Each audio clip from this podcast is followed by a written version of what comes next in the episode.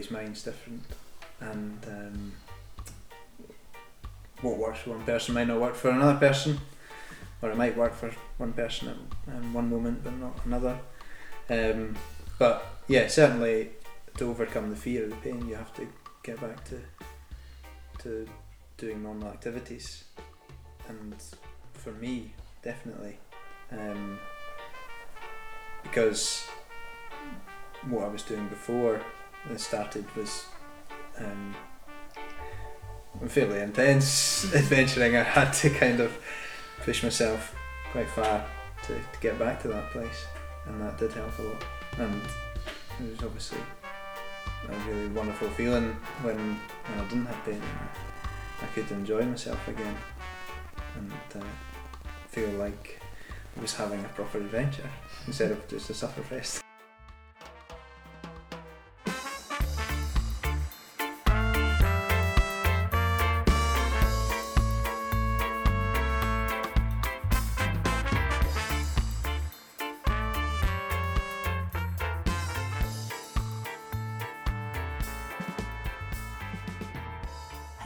And welcome to the Albacross podcast. This podcast series will follow our human powered journey across Scotland, where we will explore different land management strategies and matters of inclusivity in the Scottish outdoors. I'm Ilsa Beck. And I'm Nellie Wilson, and we are the creators of this passion project that stems from both our love of adventure and our interest in the intersections between social and environmental issues. Follow along as we explore interesting topics with interesting people, and check out our Instagram and Facebook at the Albacross for updates on our journey and how you can get involved.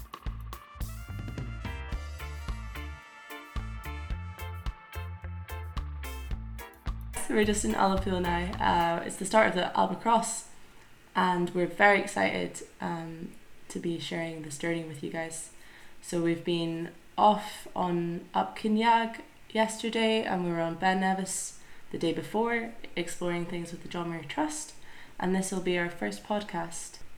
We're speaking to Thomas today about um, the effects of chronic pain on adventure, and we're excited to hear what he has to add. Thomas has joined us for the first week of preparation for the trip and is hoping to join us for our first big cycling day um, from Ullapool to Beinn Eighe, as well as our swim out to Isle Martin. So um, it's lovely to have you. And do you want to introduce yourself and a bit about how you got into adventure and your recent experiences with chronic pain? Yeah, well, thanks for asking me to do this. Um, my name's Thomas. I'm born and bred in Scotland. Tell us a little bit about how you got into adventure and what you would say your main passions in the outdoors are. Yeah, so I'd say I've always been a curious person, uh, which I think leads a lot leads a lot of us into the adventure life. Um, but my adventure life really started in earnest when I was around 15 or 16, in my last couple of years of high school, when a friend of mine who was in the Scouts um, asked me to, to go on a few trips with him into the into the hills and the highlands, and uh, we were totally unprepared and ill-equipped, uh, but somehow we survived and had a lot of fun. Um, and since then, I've um, met lots of other adventure buddies and um, got into things like hill walking and um, cycling, bike packing. You just got back from Iceland. How how was that trip? Um, what what was your favorite parts and did you go? Was it mainly biking you did, or what what was what did you get up to in Iceland? Yeah, so I, I went over to Iceland at the end of May for a, for a very loosely planned three month trip. Um, I took my bike over and um, I just kind of made up as I went along and, and met some cool people, some quite adventurous people who uh, were also very generous. Uh, one of them took me on a glacier. Um, which was awesome. um, I'd never been in place that felt so alive. Wow. Um, yeah, if you've never been on a glacier, uh, yeah, you need to get yourself onto that. yeah, before, Highly before they recommended. before they melt away. yeah, exactly. It's true. exactly, yeah. Um, I also did a bit of exploring in the, the highlands of Iceland um, and travelled around hitchhiking and uh, went to a fun festival in, in the Westman Islands, which you should also make a priority to go to uh, if you go to Iceland. Um, yeah, it was a it was a very fun, satisfying trip.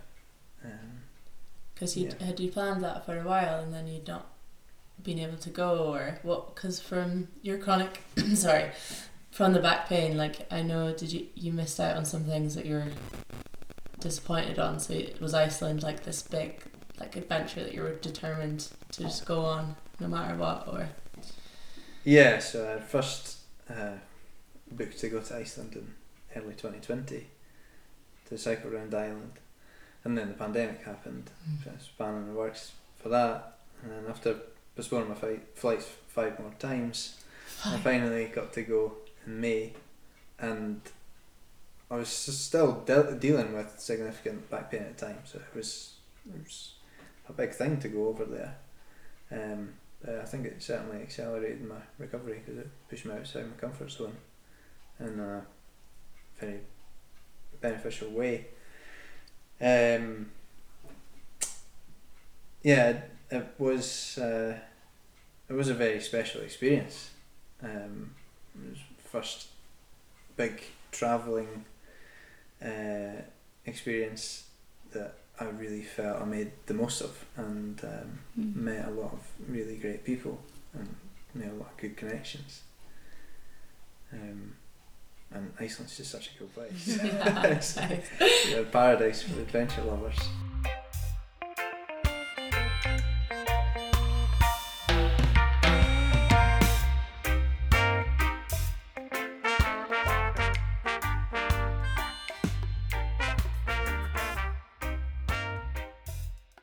I met you a while back on a, our first bike packing trip together on the Ardnamurchan Peninsula.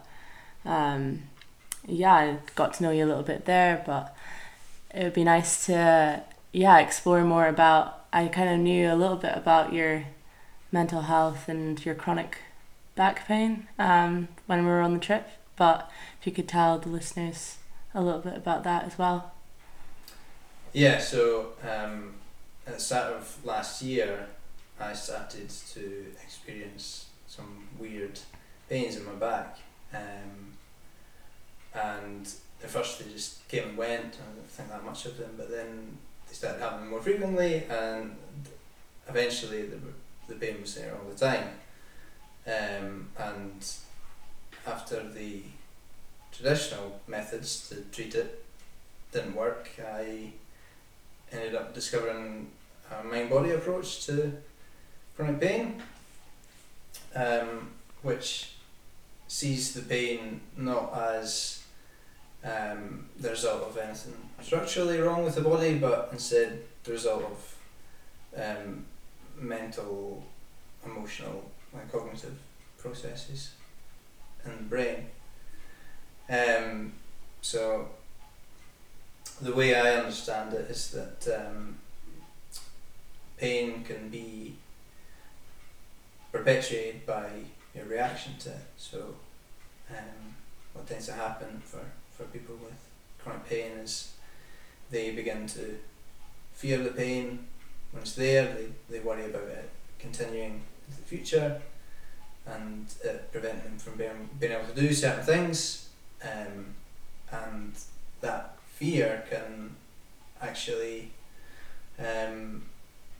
fuel the pain itself, and you enter this vicious cycle where fear leads to pain, and pain leads to more fear, and and on and on it goes until it it, it can really ramp up to, to no limit for some people. So, um, thankfully for me, it was never um, debilitating. It was certainly challenging, but um, I was never was never bed bound by it. And I, I kept um, doing what I enjoyed most, which was having adventures. I actually first sought help for my back pain after quite a few months of having it, um, just expecting it to go away on its own. And um, when I eventually did go to the doctor, they assumed that um, there was some mysterious structural problem with my back, and therefore Mm. We should try out physical therapy, which is in the form of stretching and Mm. strengthening exercises. And a few times it did seem to be working, but No. uh, then the next day it would, be back. I know you'd probably be pretty diligent in your physio exercises. Yeah, not at first, uh, but after I realised it wasn't going away with my um, sort of half-assed efforts, uh, yeah, did, did do my homework fully. Um, but yeah, it was very demoralising when the answers that um, the doctors seemed to give weren't, weren't working. Um, yeah, it was very scary when when it seemed like nobody knew what was wrong and there didn't seem to be a way out. Mm. When you first sought help, did you imagine it could be something emotional, or did you also um, think that it would be something structural? No, not at all. I had never really thought about the connection between the mind and the body before before all this happened. Um, I had read during my research into what causes back pain, the, s- the stress is involved, but it was always left as a kind of Of course, it would Idea. uh, nobody said how you could use that knowledge to improve the situation. so it wasn't mentioned when you went to the doctors. It wasn't an option, as um, wasn't considered a possible reason for your pain. Yeah, there was no mention of it. So you were left to do your own research, and what did you find?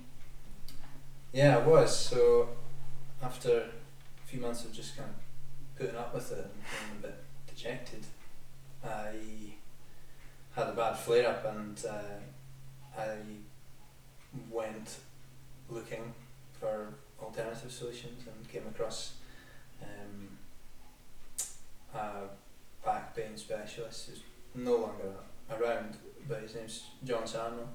Um, I think anybody who's dealt was back pain for a long time probably knows this person.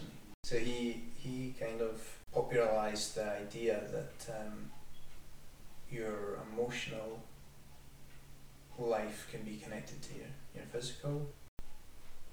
So would you say you've learned most of what you um, understand now through reading, or have you also um, sought different types of tuition on your, your problem? I've yeah mostly been reading and implementing um, the systems that other people have come up with for dealing with chronic pain using a mind body approach. You also mentioned you'd done some courses. What courses did you go on? I've done some online courses which um, are offered by people who have also gone through chronic pain and, and recovered from it. Um, they are very varied and have different approaches but have the same um, ideas underpinning them, which is that uh, you have to you have to reduce the fear you have around your pain. So you can do that either by a kind of cognitive cognitive behavioural therapy where you're, Oh, you're trying to change your mindset about the pain, or you can um, sort of go back to, to normal activity. Now I'm more focused on a sort of mindfulness approach, which is allowing things just to be as they are, instead of um, sort of fighting against the pain Mm. and trying to change it. Hmm. Just simply allowing it to, to be there can change the reaction you have to over time. I just Yeah. want to also excuse the noises in the background. That's my dog running through the kitchen In and and the out. living room and jumping on the sofa.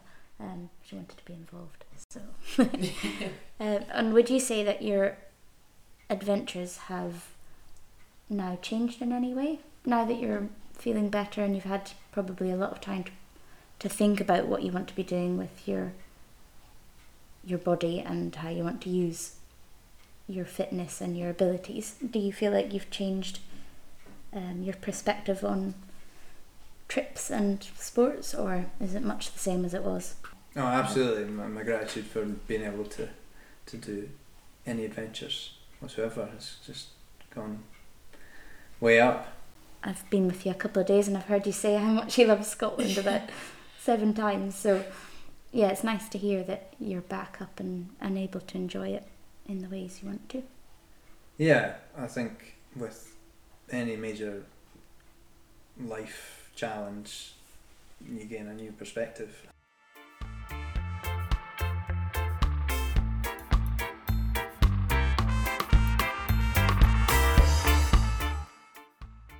We'd like to take a break in the podcast just to uh, thank our music sponsors, State of Sata and Tom Spirals. Um, that's who you heard in our intro music, and The we'll tune is Shadows of Neon, if you want to look them up. yeah, and hopefully we can get some more tunes for you um, as the podcast series goes on. If anyone wants to, if anyone who's listening wants to submit, then let us know on the Albacross. Have you had any thought of what you'd like to do next um, in life? Really, you, I know you've had a a wee bit of time off just to focus on yourself. Are there any opportunities you've got in the horizon? Yeah, so um, there's there's not really enough people out, out there helping people with chronic pain in the way it needs to be treated. Um, so I would like to um, become a, a mind body therapist, someone who helps people with um, these conditions. Um, and I'd also like to find a way to become more involved with the mental health uh, discussion and community uh, at large. Um, I think we're definitely not talking enough about it, and there's so many tools out there that um, we're not really told about through um, the sort of channels that we should be told about them through, like education, for instance. I, the dialogue is definitely sort of is changing for the good. Um, I know from from growing up, you wouldn't really, well, I, I wouldn't really speak about mental health much, and then it's just kind of past uni in these last few years. I've noticed a lot, kind of more in the media and on Instagram and things. But you're right. There's not like for the actual toolkits and strategies. There's maybe not as much out there. Like people are talking about more about their mental health issues, but then the solutions are it to it. You know, they're all individual, um, and you definitely have to kind of talk more to people who, who know about this stuff. Um, and sounds like you you do know a fair amount having having gone through it. Like, um, that's how a lot of people who go into nursing and uh, psychiatry nursing they they'll have had these experiences, shared experiences, and I think that's what's important um, going forward. Like to yeah help help us all with our mental health. What do you think, Nellie? Yeah, even to have someone on the podcast speaking about a very specific type of, well, mental health issue and physical issue is really important because that way we're putting it out there and hopefully someone will be listening who who have been sitting on a back back pain for a few months thinking it's going to go away and might make them think about ways of starting to deal with it that are more a little bit um, more comprehensive. Yeah, and if anybody listening is um, struggling with any unexplained uh, pains and aches, um, you can reach out and I can provide some resources. Yeah, where can where can they find you? I guess you could reach out to the folk at uh, the Albacross. Yeah, and we can put pass you on. in touch with me. Aye, for sure. We can Absolutely. always we can always put your email and a bit more details in our show notes as well. Cool. Thank you for speaking to us on the podcast, and yeah, we're looking forward to starting our project with you. and hopefully a bit less painless than what you've experienced before. Um, Yeah, we're. Uh, you can follow us along on the Albacross on Instagram and Facebook. We'll be we'll be posting up our first few films um, quite soon.